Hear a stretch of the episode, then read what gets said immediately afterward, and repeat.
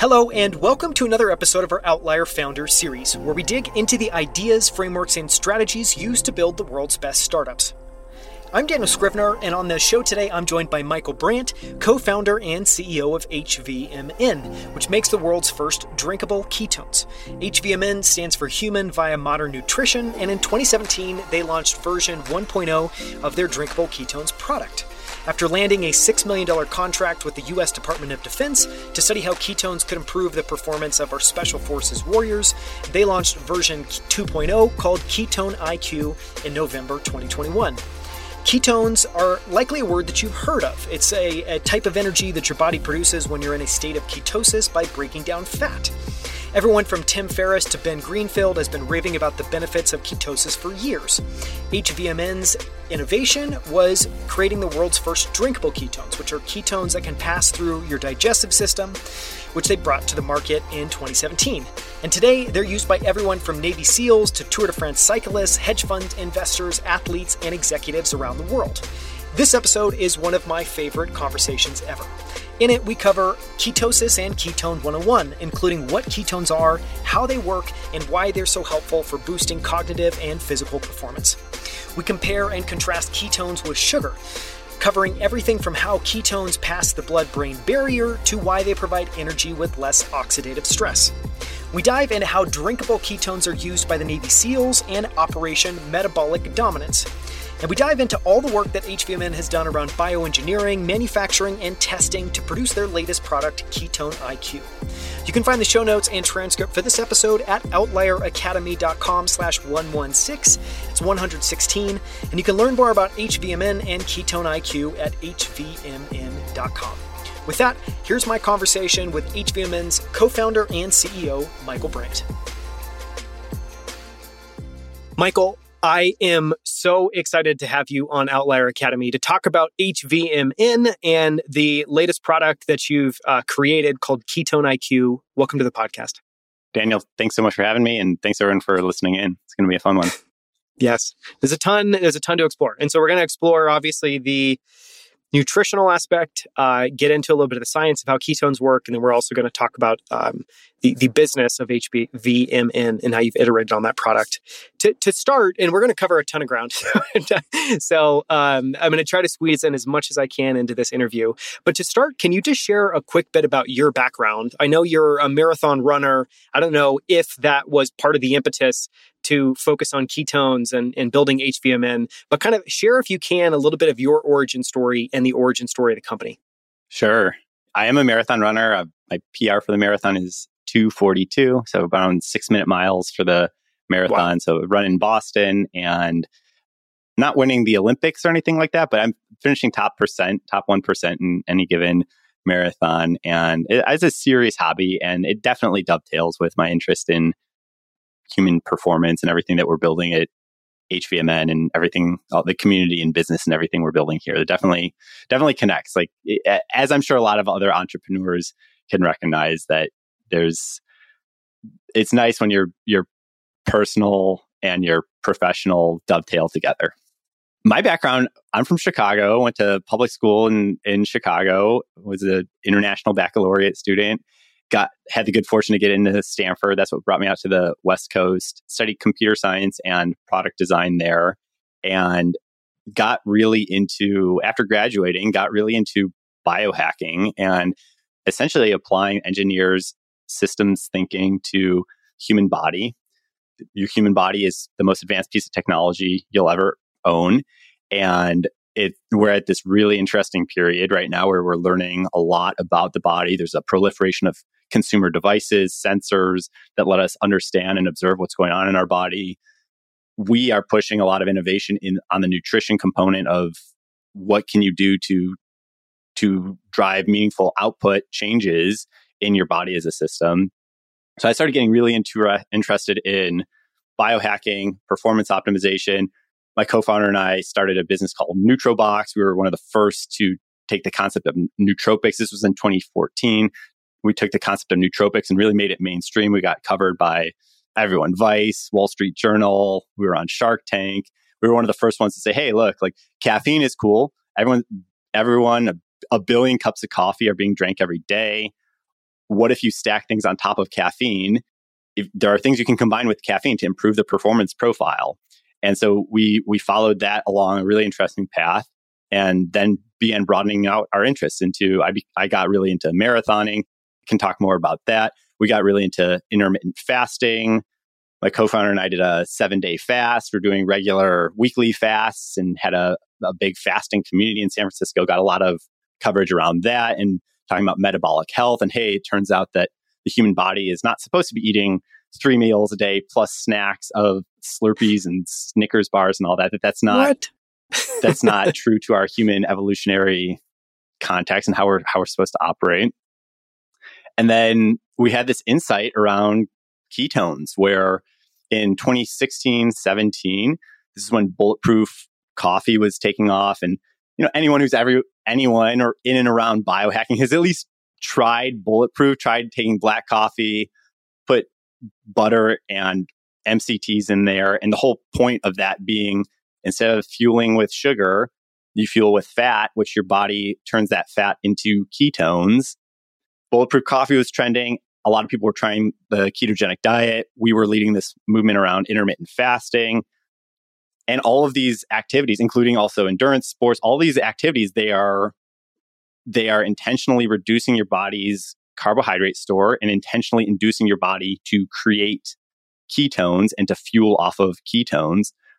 My co founder and I, we asked the first principles question on it, which was hey, we're going through all these hoops to have our bodies make ketones. We asked that kind of dumb, smart question, which I think a lot of entrepreneurs can identify with of, hey, if ketones are so cool, why can't you just go to the store and buy a ketone? And pulling on that thread led to years of deep work. We started uncovering early work that DARPA and the US DoD had done. We, we took that work and translated that and, and manufactured it at scale. We re-engage with the US DoD and secured a $6 million contract with Special Operations Command around a ketone drink, around our version one of our ketone drink. We work with elite operators all over the board.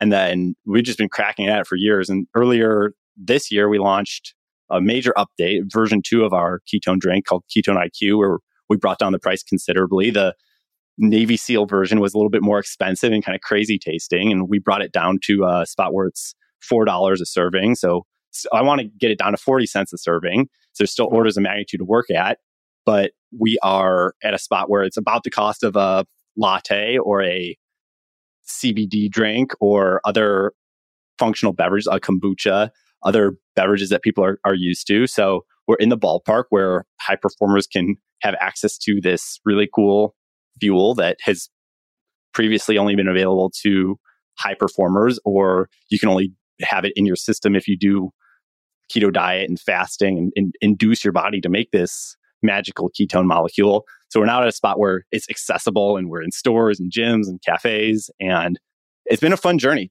translating from DARPA lab to consumer movement. It's not an overnight thing, but it's been a, a really fun journey. And I think it's flexed a lot of different muscles for myself as a founder, my co-founder, and our team across the board. It's been a, it's been a, a fun journey. Yeah. And well, and as we're going to explore, um, you know, there's a lot more left to go and there's a lot that's already happened. Like I remember first, I think it was maybe two years ago when I first discovered HVMN. And I remember that first v- version one. We'll talk about it a little bit later in the episode, but I love, you know, we were talking about before we started recording, you you described that as a science fair version of, uh, of what you're building, um, and we'll get into what that is, and and um, there's a, a, ton to explore. The one question I wanted to ask just before we go on, I was asking this before we hit record, but obviously the name of the company is HVMN, which you know you kind of look at and immediately think you you fill in the missing letters, You're like it, it means human, but it also has a second meaning. Can you talk about what each of those letters stands for? Yeah, HVMN stands for Health via Modern Nutrition. And a lot of people are maybe familiar with the, the quote, let thy food be thy medicine, where before you go and take a battery of pharmaceuticals, you're like, you're already eating something every day. And what you're eating is directing the course of your life. You are improving or or worsening your biomarkers for health. Your food is putting you into a certain state. It's spiking your blood glucose and inching you closer to diabetes, or it's not. it's making you feel better or it's making you feel worse. It's it's the the step by step, brick by brick. Oftentimes, when we think of medicine, it's this like major thing. You're introducing a antibiotic, or you're introducing a statin, or you're introducing some major major abrupt change into into your life. But in reality, day by day, brick by brick, step by step, what you're eating is that's the stuff of life. Like that's what's leading you towards a larger or smaller number of total healthy years on the planet. And so being mindful about that is what was the driving factor behind the company and health via modern nutrition. How can we be have ha, how can we have better health? How can we perform better uh, through the food that we eat every day? Yeah, yeah, I love that background. So I want to first start by talking about ketones, and then we'll talk about ketones as a substrate, which is this interesting idea you introduced to me when we were talking about how what we might cover in this interview, and then we'll go into kind of version two, version two of the product.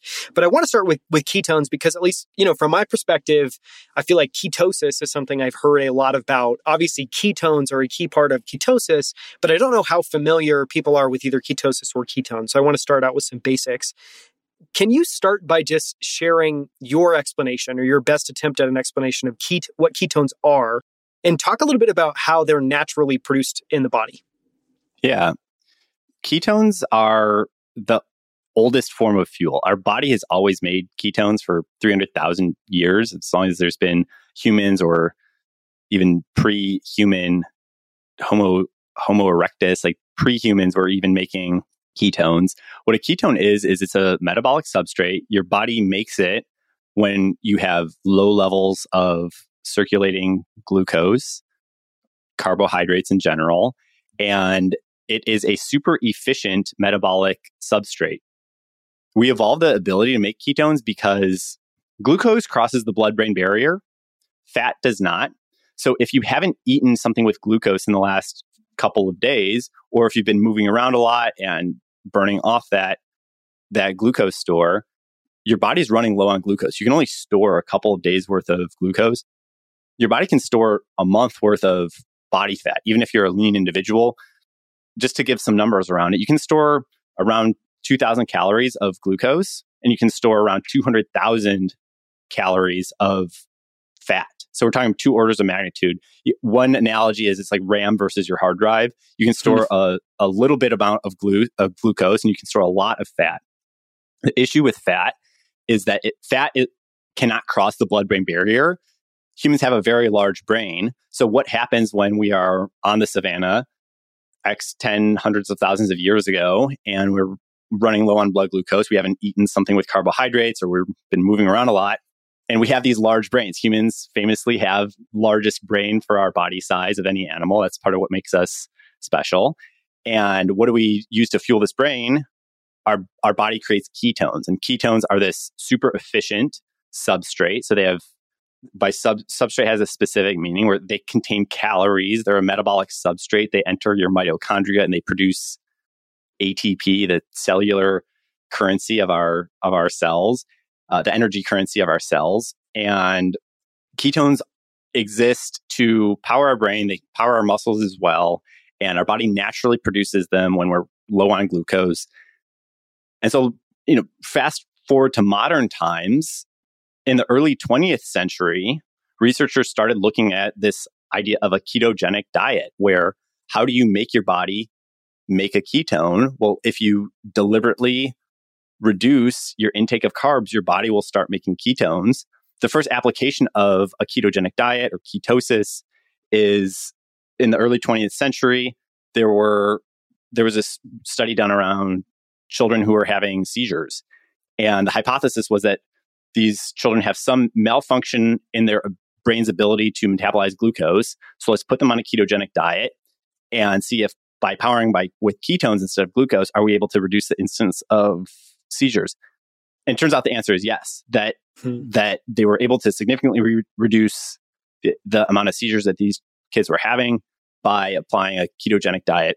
So ketones are, have these really interesting properties. They're they're super efficient. They are an alternative to glucose, whether you have that, whether you're inclined towards seizures or not. Like ketones can power the brain. They can add functional capabilities. And we've been seeing a lot of science pan out over the last hundred years where, you know, fast forwarding to the 21st century, we've, we've been looking at ways to act, actively create a ketone. A lot, we discovered a lot around what can happen when you when you induce your body to make its own ketones.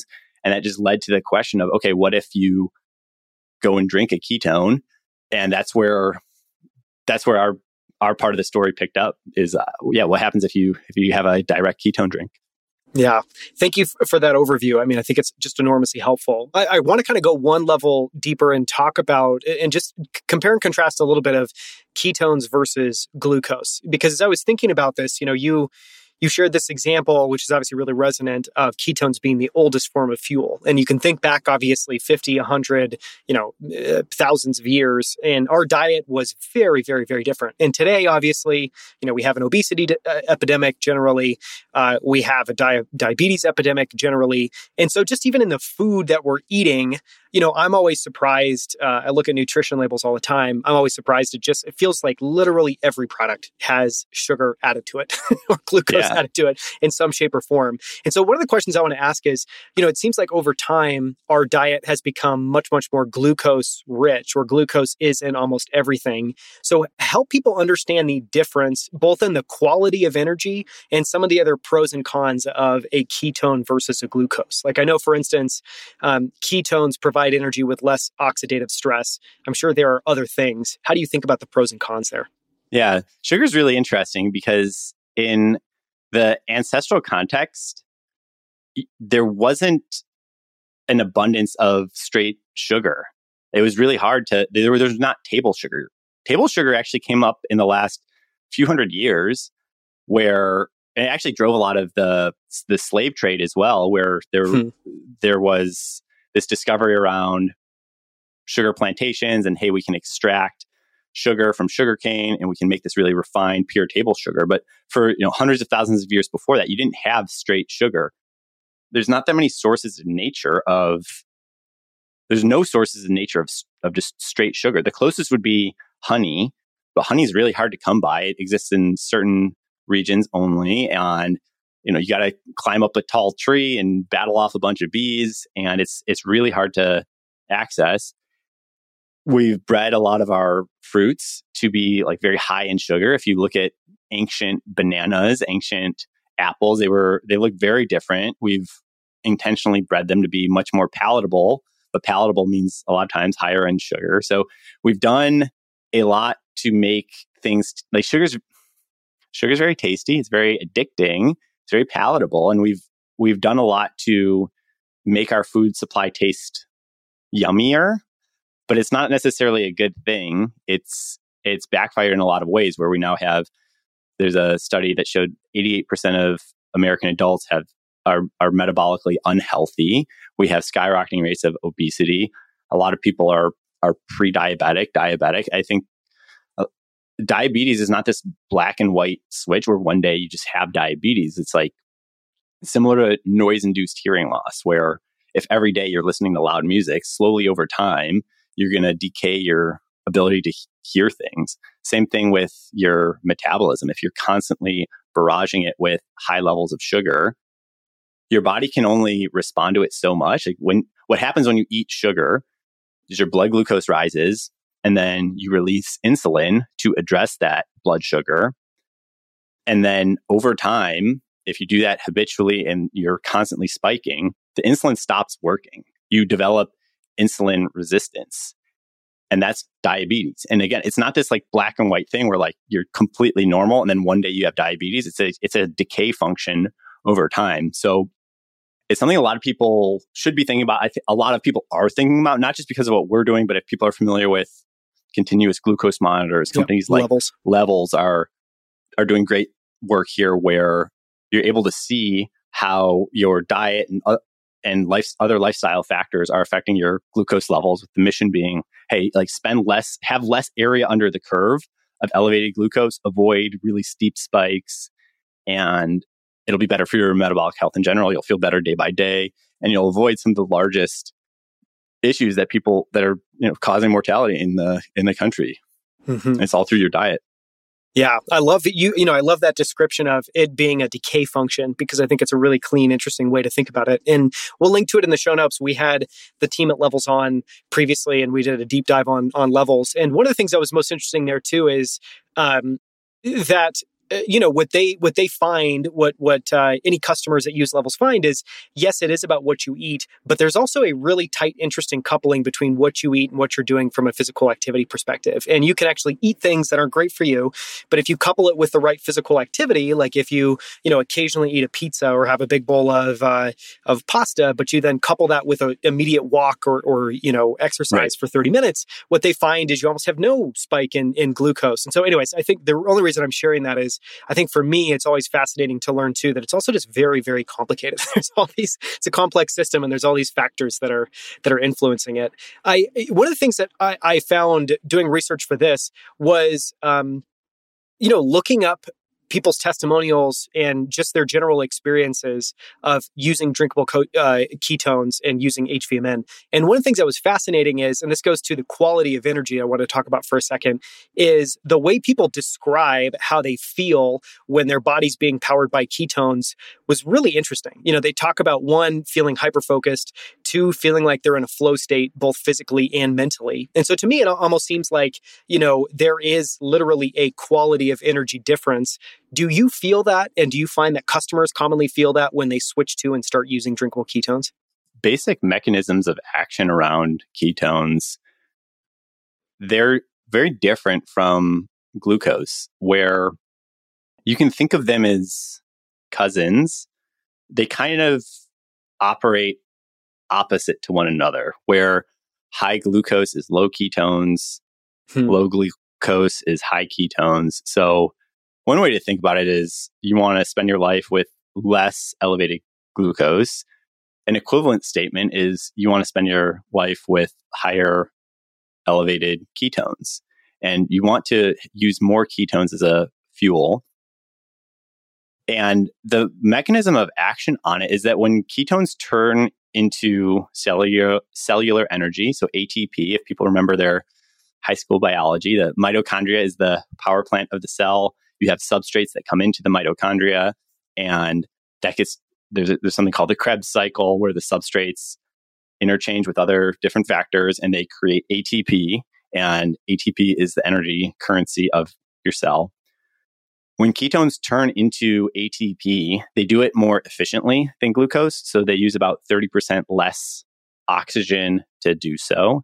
And in that conversion process, they create less oxidative stress you can think about your metabolism in general is this engine where if you're putting fuel into an engine and that engine is running for years and years, there's going to be some gunk build up. Like an engine cannot run just indefinitely for a thousand years. The engine is going to have some build up, but you can use cleaner fuels that cause less damage to the functioning of that engine over time. So straight table sugar, like straight pure sugar, is going to cause a lot of oxidative stress. You can measure free radicals, reactive oxygen species. Like you can you can measure that. Hey, there is a increase in this bad byproduct of it's like it run, it's like running off of coal as opposed to natural gas. Like you there's sure. you can see certain types of fuel have a dirtier outcome than other types of fuel. So ketones are really efficient on those on on those aspects where they use less oxygen to begin with, and then they create less oxidative stress as you are metabolizing them.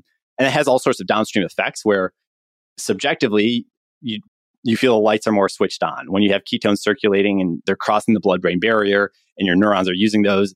For a lot of people, it feels a certain type of way, or when people stack it with other compounds like caffeine or functional mushrooms or other plant based things that people are into, that that those are all creating a increase in brain activity and that increase in brain activity is creating an increase in brain energy demand. Where's that energy coming from? Well again it's like are you using coal or are you using solar power? Like what what is providing that brain energy? So subjectively people a lot of people feel switched on when they're drinking ketones when they have elevated ketone levels. When they're drinking ketones as well you know, a lot of people the insight was again, rolling back to what the insight was, a lot of people feel really sharp when they're eating low carb. They feel really sharp when they're doing a intermittent fast. They feel really sharp when they're on a run and they feel runner's high. In all these contexts, they're inducing their body to elevate ketone levels. So a drinkable ketone isn't meant to like replace those. It's meant more as another tool in the toolkit of, hey, if you like the way it feels when you have elevated ketones, this is another way to get there that you can use and compound with the other lifestyle and diet things that you're doing. Sure. Yeah, it's fascinating. I, I, want to talk for a second about ketones as a substrate because, um, you know, one of the analogies you used when we were first talking about ketones is um, that ketones are similar to hydration. You know, you talked about that water is another substrate helps helps everything. You know, one during the day, if you're hydrated, you think clear, more clearly. You have higher levels of energy. At night, with water, you actually sleep better. And so it's this fascinating thing that it's not like it's only beneficial at one time during the day or in one state. It's been it's, it benefits uh, kind of everything. Um, and it sounds like ketones is very similar to that. Talk a little bit about other substrates. I know maybe caffeine is one, maybe CBD is one, and what a substrate is, and then how that relates to ketones as a substrate. To draw the line there, caffeine is not a substrate. Caffeine is a okay. is a drug that's really specific where it is caffeine is an adenosine blocker. Adenosine is your sleep hormone. So if you have caffeine, you're blocking your sleep hormones. You're going to feel less sleepy. You're going to feel more alert. It does this really specific thing. Drugs in general tend to be very targeted. Like they do, they activate a really specific pathway and they, they hit it with a sledgehammer. And that's either good or it's bad or, you know, usually, usually you're doing it for an intended effect and, and it does that intended effect really well. Substrates, on the other hand, are, they go anywhere where there is the demand. So they are not inherently targeting a single pathway with a Got sledgehammer. It. They're just widely available. So hydration is an interesting analogy if we're thinking about what a substrate is, where if it's 11 a.m. and you're dehydrated and you drink some water, you're going to have a better energy level. You're going to be better at focusing on what's in front of you, whether that's work or exercise or whatever. If it's 11 p.m. and you're thirsty, you're not going to be able to fall asleep. You're going to be tossing and turning. If you have some water, water is necessary for pretty much every bodily function. And you're going to have an easier time going to sleep if you're well hydrated. So, okay, how does this magical water seem to help you with energy during the day and then it helps you sleep at night? It's because eh, water is not a drug. And water is also not a substrate. Like there's no calories in water. You wouldn't consider it to be a metabolic substrate. So this is this is an analogy but that hmm hydration is so fundamental to everything that you're doing. Sure. The way to think about it is your circadian rhythm. So throughout the day, you have an energy rise. So if 11 a.m., your energy is rising or peaking, your body is going to be pulling what it needs in order to do that function as dictated by your circadian rhythm. At 11 p.m., you're going to be dipping or at the at the bottom of your energy levels. You're going to be activating your your rest and recovery parasympathetic nervous system and your energy is going to be pulling what it needs in order to do that. So that's where this, this like caffeine going to be really helpful at 11 a.m. It's going to be very antagonistic at 11 p.m. but something like water or something like ketones, where it is broadly helping your body do what it is trying to do at that given moment, it's it's more broad and dynamic than a drug. So when we say substrate, it's that it goes to wherever your body needs, like whatever function your body is trying to accomplish at the time. Your body's requiring some fuel, there's some energy expenditure. Sleep requires energy, exercise requires energy. All the things that we're doing require energy. And so having a more efficient fuel to provide those energy needs, that's what we're talking about here when we talk about mm-hmm. ketones. Mm-hmm. Yep. Yeah. So, so just to maybe, you know, flesh that out or put a point on that, it seems like, uh, ketones so the, the analogy is similar to water but only in the sense that your body always needs energy. And if it needs energy then ketones versus something like glucose as we talked about earlier is a much much much cleaner form of energy. And it doesn't at least from my understanding and from what we've talked about it seems like it has whereas with glucose there are a lot of cons like oxidative stress and spiking your glucose and causing insulin uh, none of that really happens with ketones. And so it's a substrate in the sense that it's energy that goes anywhere when your body needs it. It can cross the blood brain barrier and it's also very clean. Am I kind of getting that right? Anything to add or change about that? Yeah, that's right. And I, and that's why there's so much interest around it. So what really clicked for us was in 2016, 17, when we were looking at fasting, ketogenic diet. Hey, can you drink a ketone? When we started looking through the literature, we saw that in the early 2000s, DARPA, the Defense Advanced Research Project Agency, a lot of people know that because DARPA created the internet and they generally investigate frontier technologies that like decades later see the light of day. So DARPA in the early 2000s had this program called Operation Metabolic Dominance. Pretty badass. Hmm. And That's amazing.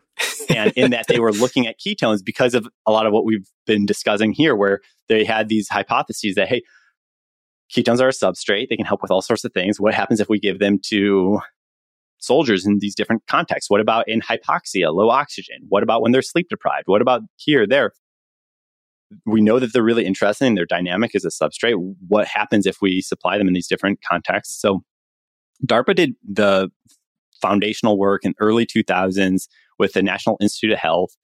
And they created it was extremely expensive. It was $20000 a drink and wow. tasted absolutely insane just battery acid crazy. But they did some of the basic science around it where they showed some of these key findings around like the efficiency of ketones. They proved out that hey you could you can make a ketone. You can you can pass it through your gi system. It's safe. So they did some of the core basic stuff and then as DARPA tends to do, like like they established that it was feasible, but then kind of left it up to the left it up to the reader to complete the exercise. Like they basically left it on a shelf until we in 2016, 17 started looking at it and we said, hey, okay, ketones are clearly having a moment. Like we're a lot of people are are doing all these fasting, ketogenic diet, bulletproof, all that, all those things that we've been talking about. Why don't why don't we figure out how to actually scale this out? So we were the first to make it at scale, bring it out to the market. You you tried it out the HVMN ketone version one. It was still pretty expensive. We, it was thirty dollars a dose. Um, it tasted still tastes pretty crazy, but it was like you could you could drink it. And for us, that then locked that then unlocked a six million dollar contract with U.S. Special Operations Command, where once we were able to make it at scale, we were able to re-engage with the DoD and say, hey, okay, like let's let's try this uh, in a broader context where we're getting hundreds of people in these different contexts that we're really interested in studying. So we got that going, and we started making it broadly available to. I mean, at that price point, it was we say it was broadly available. Like you could buy it on our website, but realistically, you know, thirty dollars a drink. The, the, people who were having it were all high, perf- like extremely high yeah. performance. Tour, yep. de, Tour de France athletes was a big market for us. Like super baller execs were drinking it here and there. Uh, it was still very like upper echelon product.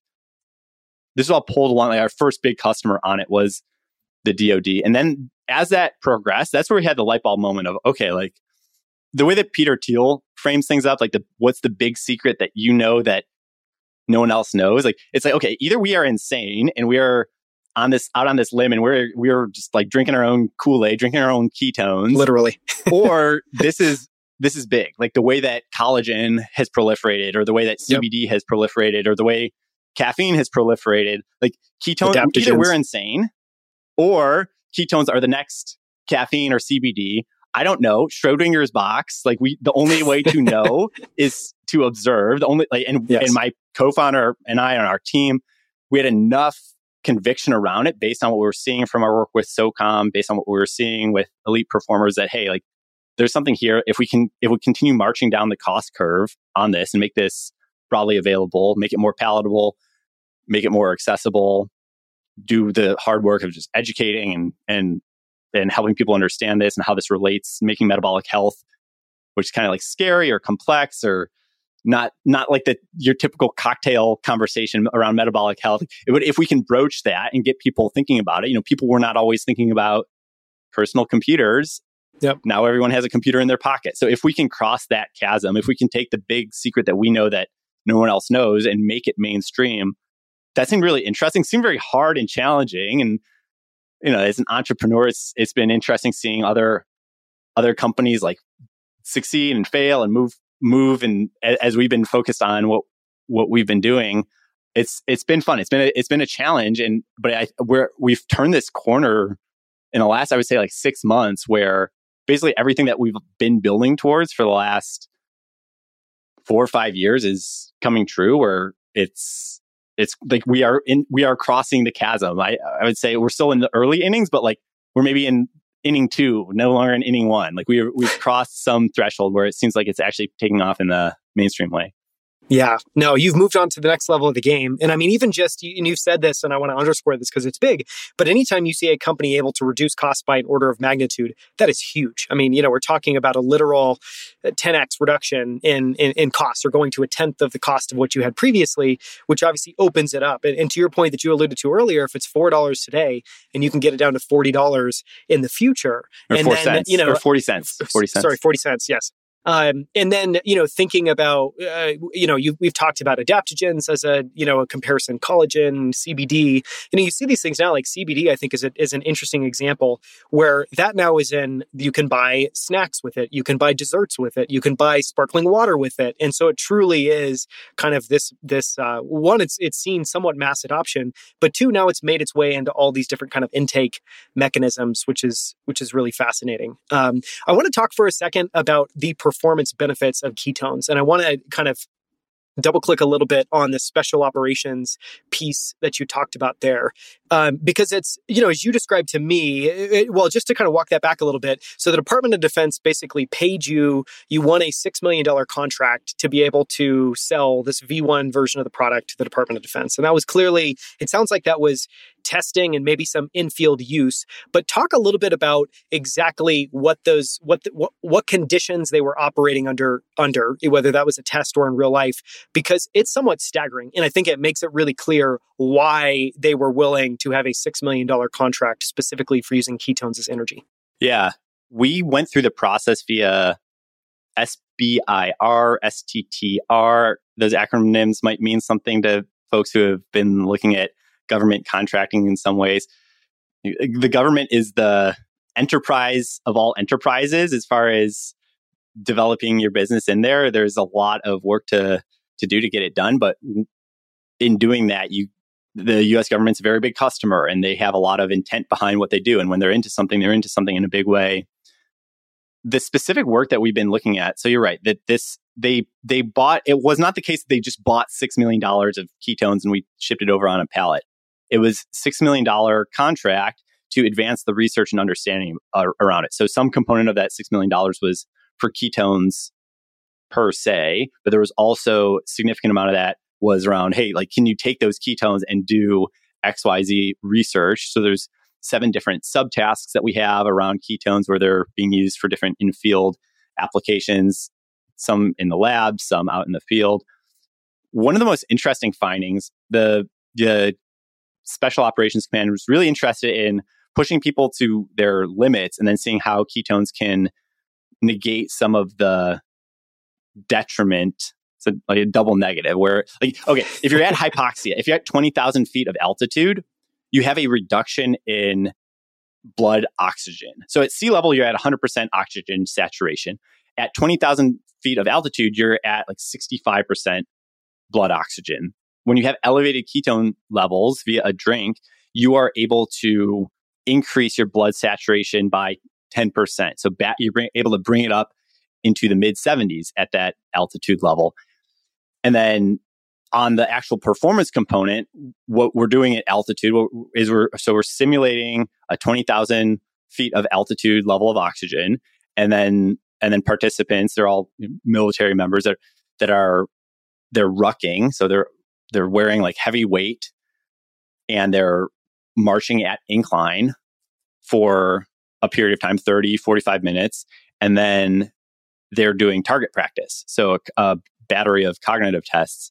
And as expected right if you're at altitude and you're doing something really physically challenging you're going to expect to see some decrement. At t equals zero like before you do the the rucking at altitude you're going to be you, you know at 100% performance after the physically demanding work, you're going to have some decrement. You're going to be a little bit more tired, a little bit less less sharp.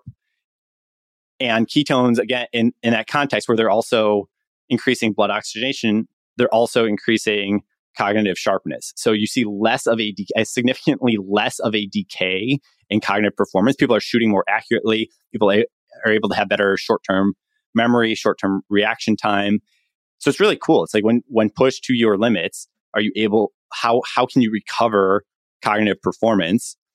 And that's where we're seeing ketones step in. And there's a couple different, you know, follow-on hypotheses for it. Is it due to the fact that ketones require less oxygen to turn into ATP? Is it due to some signaling effect of ketones that just by having ketones present, like ketones do provide a form of calories, but they also provide a, a signal to the rest of your body that can turn on different systems. So there's there's like follow-on hypotheses from that. So we are in phase two of our work with SOCOM, and we're going for phase three, which is the final phase, and it's it's basically further exploration of hypotheses, bigger budget, larger deployment, and seeing how things pan out there. So to ask the kind of obvious or dumb question, I'm guessing what this is leading to is at some point in time, there could be a world where special forces soldiers are literally given ketones as just part of supplements before they go and do very challenging tasks. Am I kind of understanding that right?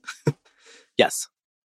I think it would be interesting to talk about. Um, so, with your ba- with your background as a marathon runner, um, you know, it's effectively a what I, I, I, guess it would fall into the realm of a long distance sport. I know people that also do.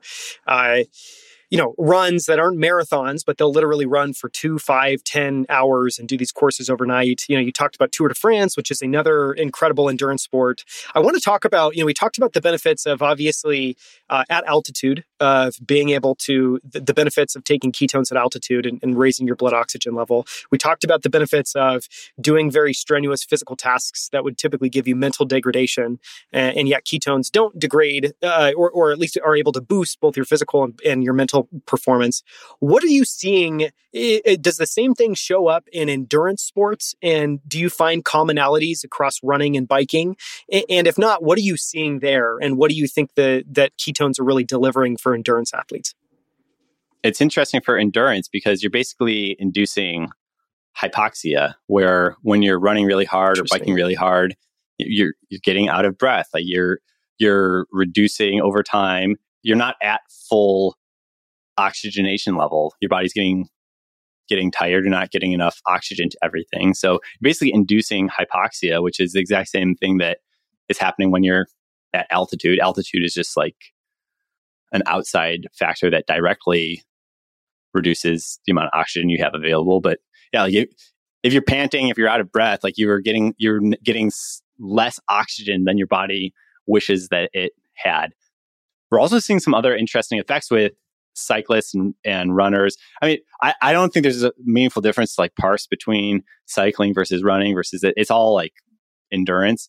Sure. Uh, we're seeing something really interesting with not just in the performance context, but also in the recovery context where there's such a thing as overtraining where if anyone's ever gotten to like a certain level of of sports where you're you're training for an Ironman or you're a serious college athlete or you're just really into CrossFit or whatever and you're doing it all the time every day. There's such a thing as overtraining where it, it backfires, where you basically like train so hard that your body like flips on this like stress mode where you actually get reduced appetite and it's counterproductive because you're training so hard that your body's not getting enough time to recover. So you're not able to go and do it again the next day that becomes a really important factor when you look at something like the Tour de France or military missions, where it's not just that you're running a marathon, it's that you're running a marathon like everyone day, every day for 21 days. In the Tour de France, you're biking. It's a, it's three weeks long. It's actually coming up in a in a month here in July. We're doing a ton of work with our with our teams. We're doing partnerships uh, with great cyclists and, and doing some interesting stuff. I'm actually flying out to Colorado in a month and linking up with Lance and some of the former USPS United States Parcel Service, like the the GOAT like team from uh, from back in the day. Um, there's this really interesting study done around cycling. This is why this is part of why cyclists are so particularly interested in this. Is that there was a study done a few years ago by this Belgian researcher where they showed that okay, we know that when you overtrain, it is counterproductive they had two groups of participants. One had ketones, the other did not. They were they had the participants biking twice a day for three weeks. So it was meant to simulate Tour de France conditions. And one of the groups had ketones, the other did not. aside from that, they were able to eat ad libitum, so as much as they wanted of of anything else. And what they saw over that course of three weeks is that by week three, the ketone group had a 15% higher training load and also had a 5% increase in final time trial performance. So, and then when they when they looked further into it, they were saying that the ketone group was having less symptoms of that overreaching, overtraining, that basically ketones were helping people to recover faster. So not just like drinking it and acutely immediately helping performance, but when when they were having it three times a day, mixed around with their training, and then training every single day, they had less of there's there's a few hormones that are indicative of overtraining that you can you can measure GDF 15 and it shows that you're overtraining. In the ketone group, they had less of that. And then on the actual performance, they the the cyclists that were having the ketones were were per- just performing better. So it's really interesting. This is where it starts having some interesting dimensions to it. Where it's okay, it's not just ketones as a source of energy; it's also ketones as a as signaling. It's basically signaling to your body to activate a parasympathetic rest and recovery mode, and it's helping people to recover better. There's a few other interesting studies that have been done around this where ketones if you have ketones with your post workout protein, that you increase muscle protein resynthesis. So if you work out really hard, you get a lot of micro tears in your muscles. You go and drink protein. The idea is like rebuild the muscle bigger and stronger. If you have ketones with that protein, you accelerate the rate of muscle protein resynthesis. So basically, like, you know, today's recovery is tomorrow's performance. That like you're able to do better today. You're able to recover better today and then go out and do it again tomorrow. So that that is a angle to ketones that people are getting really interested in, even more so than just the acute performance, but the more like chronic. Hey, if I'm spending more time with elevated ketone levels, seems like my body is like recovering, bouncing back faster. So a lot of interesting stuff there. A lot of interesting stuff with with cycling in particular. I think cycling is just it happens to be the tip of the spear because I think cyclists are kind of nutso. Like we like I'm a, I say this as a cyclist. Like uh, they're very dialed in on their nutrition and their wattage and their wattage per kilogram and mm-hmm. and, and, so they st- they tend to be much more dialed in on like performance specifically than you know a basketball player cares about this but like they also care about 16 other things court IQ, ball handling, teamwork. Like they care about a lot of other things. But cyclists tend to be really, really dialed in on per, like just abject performance. And so it's been an interesting test group for us. Yeah. I mean, even the, the results that you shared, they're like a 15% higher workload, uh, you know, or capacity is staggering. That's not small at all. That's a very sizable difference. Not to mention, you know, the kind of 5% and then the, the improvement in, in recovery. So none of that is small. It seems very significant in terms of the difference. Yeah, those are real numbers. People are familiar with that level of performance. It's a, it's gains of that magnitude are hard to come by when you're when you're at performing that level. It's, it's very tight margins at that level. I feel like most people are chasing single digit percentage gains. So if you can get double yeah. digit in that, or you know, it's it's much much larger. I'd love to know, you know, talk about the development of um, the kind of V one of the ketone, drink, the drinkable ketone product you had, and then the latest version of Ketone IQ. And where I wanted to start with this first version, um, you know, I'll try to find a, you know, for anyone that wasn't familiar with HVMN when you guys produced that, it was a super cute tiny little bottle and had a nice little form factor to it. So try to find a photo and include that in the show notes just for fun.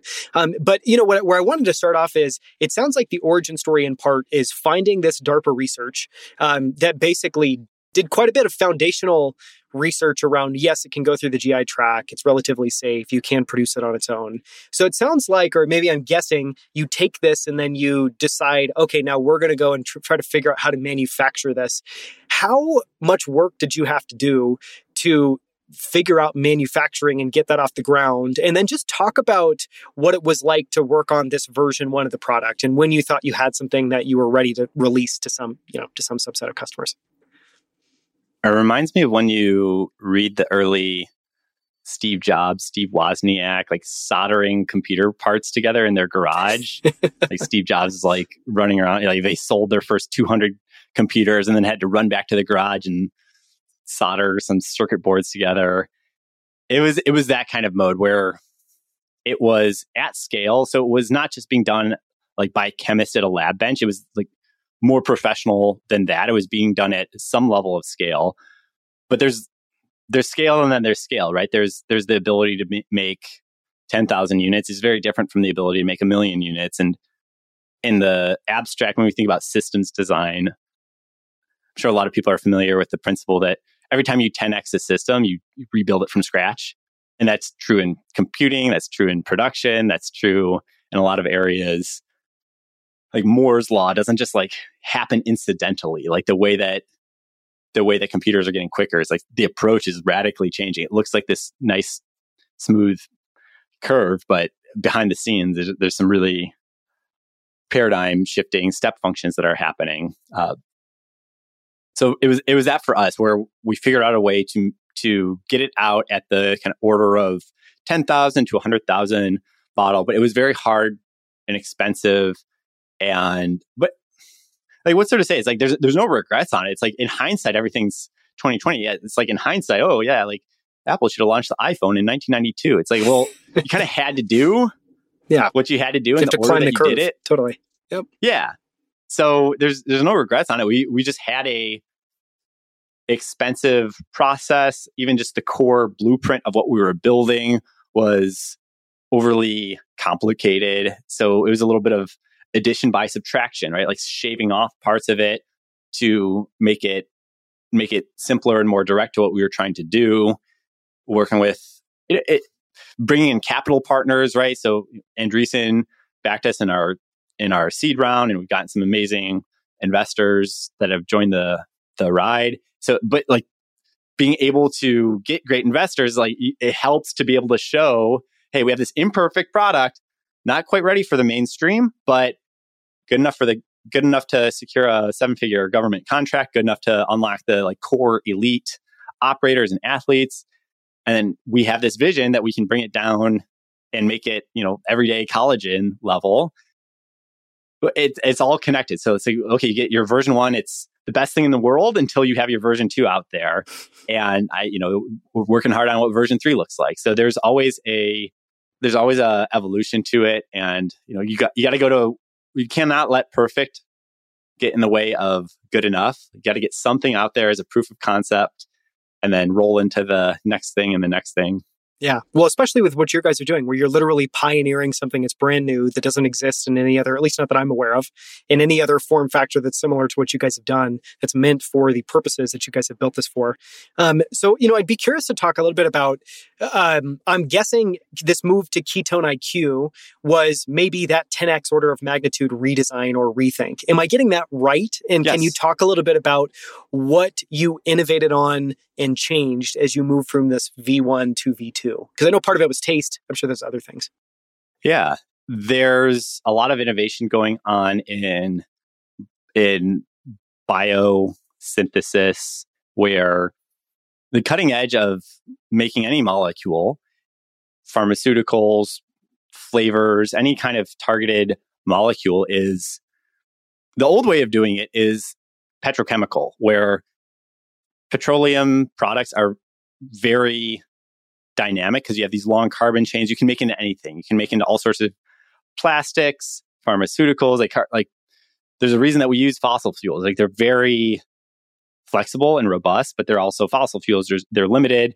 The production on it can be dirty, and they're they're it's clearly not like the way that things will be made in 100 years from now or 200 years from now what we're seeing and what I mean, what what we are doing, and, and one of the big innovations that we had was switching our supply chain to a more biosynthetic way, where state of the art of making target molecules instead of using petroleum basis is you you do you you make genetically modified yeast.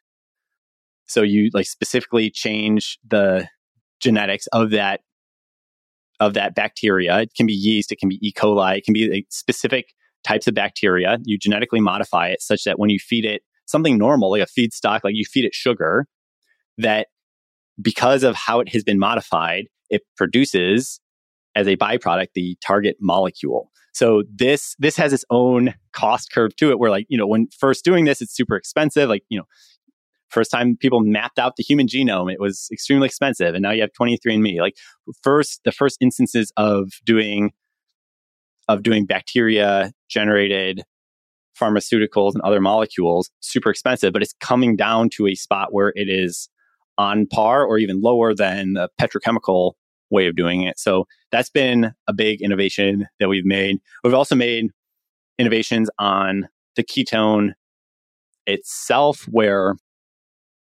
I'm trying to think the best analogy here, but in a way, our first version was really complicated where we were where we had a couple of different similar ketones that were esterified together. It was very complicated, but it was very, it was very, um, I think, I think people familiar with product design or engineering in general have this sense of like sometimes your first, your first concept is like too complicated and then you like shave it off. It's like, like Tinder was like simpler than match.com, Uber simpler than calling a taxi cab. We had that same dynamic where our first version was this like really complicated thing. We almost did it because we could. It was really like scientifically crazy and interesting. And then the insight was like, hey, this can be much simpler and work as good or better and be dramatically cheaper. It sounds so obvious when I say it. That's why I'm I'm kind of thinking hard about it. It's like so yeah, so it's it seems so obvious. Yeah, do the simpler thing. But I, I'll just say, like for our version one, we had something that was more complicated that felt correct at the time. Yeah. But then yeah. as it was on market and as we learned more and just wisened up, sometimes like the smarter thing is to go in a simpler direction. And and that's what that's a big part of what led to V2. So yeah, it, updates in manufacturing technology, shifting away from petrochemical towards biosynthesis and then simplifying on the formula itself. And then just like, yeah, good old fashioned product development work, formulation work, figuring out how to how to make it taste well. We did a one of the subtasks of our work with the DoD is around organoleptics, which is fancy word for saying how your body senses things that you're eating. So how how does like like at the molecular level, not just like sipping it and swirling around in your mouth, but at the molecular level, what is happening? Like what is making this taste the way that it tastes? And then what can we do to address that? What can we do on the formulation to make it taste more palatable? So a lot of a lot of deep science around how to make it taste better. The you know very early versions of ketones were crazy tasting. What what can we do to make it taste uh, taste better? So a lot of um, blocking and tackling, a lot of you know biochemistry, a lot of formulation development that has has yielded, I think, really good results.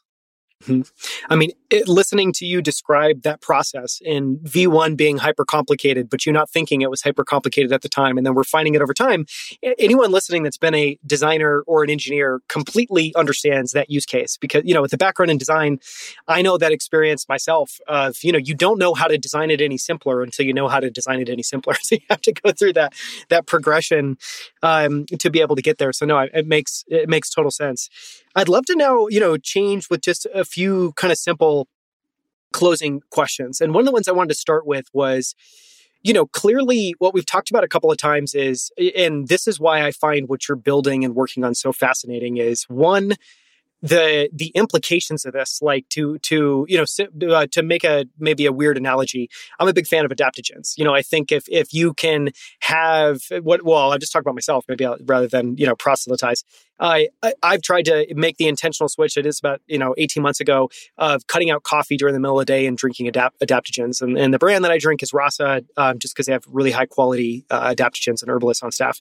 Um, and that's another example of I just feel like it's been a massive quality of life improvement just by changing one simple thing I'm doing during the day. And so when I think about what, what you're building with ketones and bringing the affordability down and more people being powered by ketones as opposed to by glucose, it, I mean, massive, massive implications. And, you know, you're doing that and bringing the cost down in order of magnitude and you're trying to get it to 40 cents, you know, as a long-term goal is fascinating. So what I want to talk about for a second is when you think five years out, what you know and, and feel free to share or not share as openly as you might want to what you know how what might what might we all see from hvmn in terms of products? You have a drinkable ketone now. What does this future roadmap look like? And or what state of the world do you hope to have in five years? Yeah that's a that's a great question where right now what we've created is the primitive we always considered a nutritional primitive and meaning that in the kind of computer science or mathematical sense where it's a fundamental building block. And what we what we're doing right now is we're selling just the primitive, and we're we've been iterating on the primitive of what is the best ketone delivery mechanism. And so right now, ketone IQ is the best. As we continue to innovate on that, that's the more like short to medium term. The more medium to long term, as you're asking, is, and I think you touched on this with where we see collagen today, where it's, it's in bars, it's everywhere, in different drinks, it's uh, ingredient. Uh, you can collagen in your coffee. You can get it, it's in all sorts of different formats. That's without giving too much away. That that's how we're thinking about it. Where hey, ketones are it's interesting primitive. How does that start looking if we build on top of ketones as a platform? So ketone IQ is primitive. Okay, well, what if we use Ketone IQ specifically for an endurance product, like a, a goo shot that you can take on your bike. It should have things besides ketones in it that complement that use case, where it's powered by Ketone IQ, but it also has a, an array of different carbohydrates in, in it. Because yep. if you're biking, you want all the substrates that you can possibly have. You might even want BCAAs because it's a it's technically a, a protein, but it, it, your body can turn it into energy really quickly. You want as many different types of of energy as possible. That's just for the, the endurance sports use case. We also have a lot of people that are using ketone IQ as a alcohol replacement. Like so totally different use case, but it's because you feel a little bit of a lift from drinking ketones. A lot of people know alcohol is not great for you. So it's cool that, you know, there's other non-alcoholic options out there, but a lot of times those are just flavored water. And okay, I can make a nice little cocktail out of ketone IQ and it's it's not alcohol, so I'm not getting ethanol and acetaldehyde buildup. Like, and it's, but it's also not this like inert flavored water. It, it like does this thing. It's healthy for me, and it like it makes me feel pleasant. So, what about if we make a alcohol replacement that is more like decidedly alcohol, where you think about you know like a nice glass bottle and partnering with a premier chef or sommelier, like you you really build into that use case. So you take this primitive of ketone IQ and you draw out the line to, okay, the endurance sport sub brand or sister brand looks like this. The alcohol replacement sub brand or sister brand looks like this. So that's an area where we almost have, I'm chomping at the bit. Like we have too much creativity on it. And there's so many ideas to do there. And th- one of the challenges as an entrepreneur is to really focus where, okay, like as exciting as all those things are, I want to be a little bit patient and continue to push on the primitive. Right now, it's allowing people to go and make what they want. So if someone wants to go on a bike ride, you got to mix ketone IQ with the rest of your stack. Make your make your witch's brew, make your water bottle of your special concoction that works for you. If you want it as an alcohol replacement, cool. We're providing you with the primitive. You can go and mm-hmm. mix it with soda water and lime. You can do that and pushing and just keeping really focused and getting the primitive out there and holding back just a tick before launching all of the secondary, tertiary extensions off of it. This is going into business mode. This is no like, not like a biochemistry answer. It's just from a business perspective, need to focus. Like a lot of people need to just know what collagen, basic nutritional collagen is. You got to hit you got to just repeat it until your your voice is hoarse of just basic nutritional collagen until the level of awareness around it is at a point where you go and launch all the other fun derivatives off of it. So it's taking a lot of patience and discipline and, you know, co-founder executive team conversations around when is that right moment? Like when do you fractal it out? And I think, I, who know, I think, I think we're right we'll see how it pans out. But I think that there is something to be said for, you know, you just, you got to get your MacBook sales up to a certain point before you yes. release the iPhone, right? You got to get, yes. you got to focus. And I think that can be one of the most painful things as an entrepreneur where we're really like creative. We have all this spark. We see all this opportunity, all these use cases. But the right answer is, I think, is to focus on the primitive and bide our time. I think you're totally right. and then we'll have opportunities to ex- ex- you can always extend it later on yes I think Ketone IQ is a massive step function improvement over the previous version of the product. And so, you know, one kudos to you for persisting in, in your team over over the years it's taken to kind of iterate on that. And I think from here, my guess is in five years we'll probably see many different form factors. And I love the way yes. you describe it as fractaling out.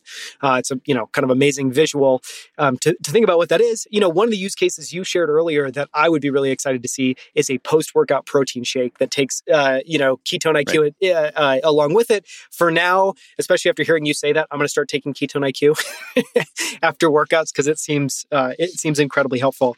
I want to ask uh, just a couple of quick closing questions. One of the, I guess, one of the questions I wanted to ask, and this may be hard to put an answer on, when I when I talk with founders and I think about um, you know what you've done, what you and your team have done over the last few years to push forward Ketone IQ, it's very difficult. You're working in a space without a ton of competition. You're pioneering on something that uh, my guess would be there's not that many other. You can't really triangulate. There's not that many other people that are pioneering on on, on ketones. What do you credit with your success in building HVMN so far? And and what do you what do you think you've gotten right to get to this point in time? Because clearly I would think you've gotten a lot right. Well, thanks. There's always different ways to see it. It's always like, hey, we are at the top of the mountain. We've like we finished the hero's journey of everything that's brought us here today, but we're also at the very first steps of the next cycle sure. of the hero's journey. Like we're we're at the the top of the next inning. So there's I appreciate the the compliments on getting to where we are today. It's still, you know, Jeff Bezos likes to say it's every day is day one. I don't know if he still says that now he's retired. Maybe it's maybe he's done with no, it. no, he's he's got no more days. yeah, yeah, yeah. It's like day one until until you're a bajillionaire, and then okay, I guess I guess now we're done. But but that yeah, it's it's always day one. There's always the whole mountain out in front of us. What do I credit it to? Yeah, there's there's no one else doing what we are doing. As an entrepreneur, it's up to you to find the things that rhyme with what you're doing. Though, hmm. like there's in any case in any entrepreneur entrepreneur's journey. Like no one was doing exactly what Stripe was doing, but you have to be creative about it. So it's so I think what we're doing rhymes with what a lot of functional mushroom companies have done. It rhymes with what happened with collagen. It rhymes with what happened with CBD. A lot of those examples that I've mentioned, it rhymes with what Gatorade did in the 1970s when they worked with the Florida Gators and they said, "Hey, water is great, but it but you're actually sweating a lot and you need electrolytes. Let's make Gatorade that has electrolytes in it." And electrolytes at the time were it was this how many syllable four syllable word that or three syllable word it's, this, it's an SAT word.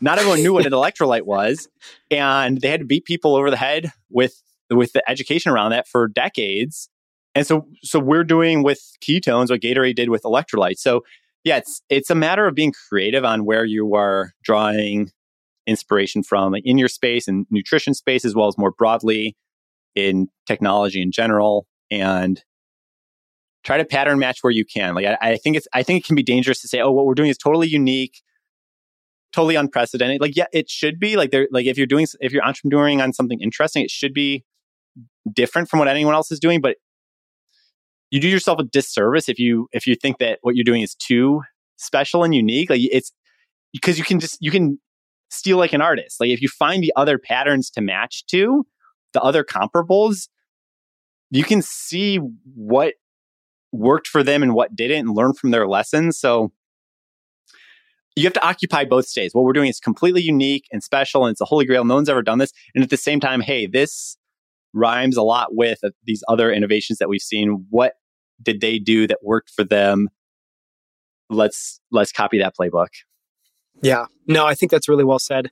Well, I, you know, I have many more questions. At some point, I would love to have you on for a round two. Maybe when you start getting into that fractaling out uh, mode. This has been a fascinating conversation. And my hope is that one, people listening have a much better understanding of ketones, why, well, one, how powerful they are as an energy source, how much better they are than glucose, and how people can be incorporating them into their daily life or the sports that they do or the physical activities they do just to reach peak performance, uh, peak performance. So thank you so much for coming on, Michael. Um, I really, really appreciate it. It's been so much fun.